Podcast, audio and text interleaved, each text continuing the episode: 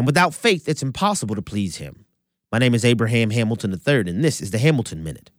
After receiving letters from more than 20 Republican attorneys general threatening legal action, Walgreens, the second largest pharmaceutical chain in America, has announced it will not dispense abortion inducing drugs either by mail or in their physical stores in 21 states. Those states are Alabama, Alaska, Arkansas, Florida, Georgia, Indiana, Iowa, Kentucky, Louisiana, Mississippi, Missouri, Montana, North Dakota, Ohio, Oklahoma, South Carolina, South Dakota, Texas, Utah, and West Virginia. Hopefully, Walgreens' announcement will stir CVS, Walmart, Costco, and others to follow suit. With Roe's reversal, the battleground to protect the unborn has moved largely to the pharmacy.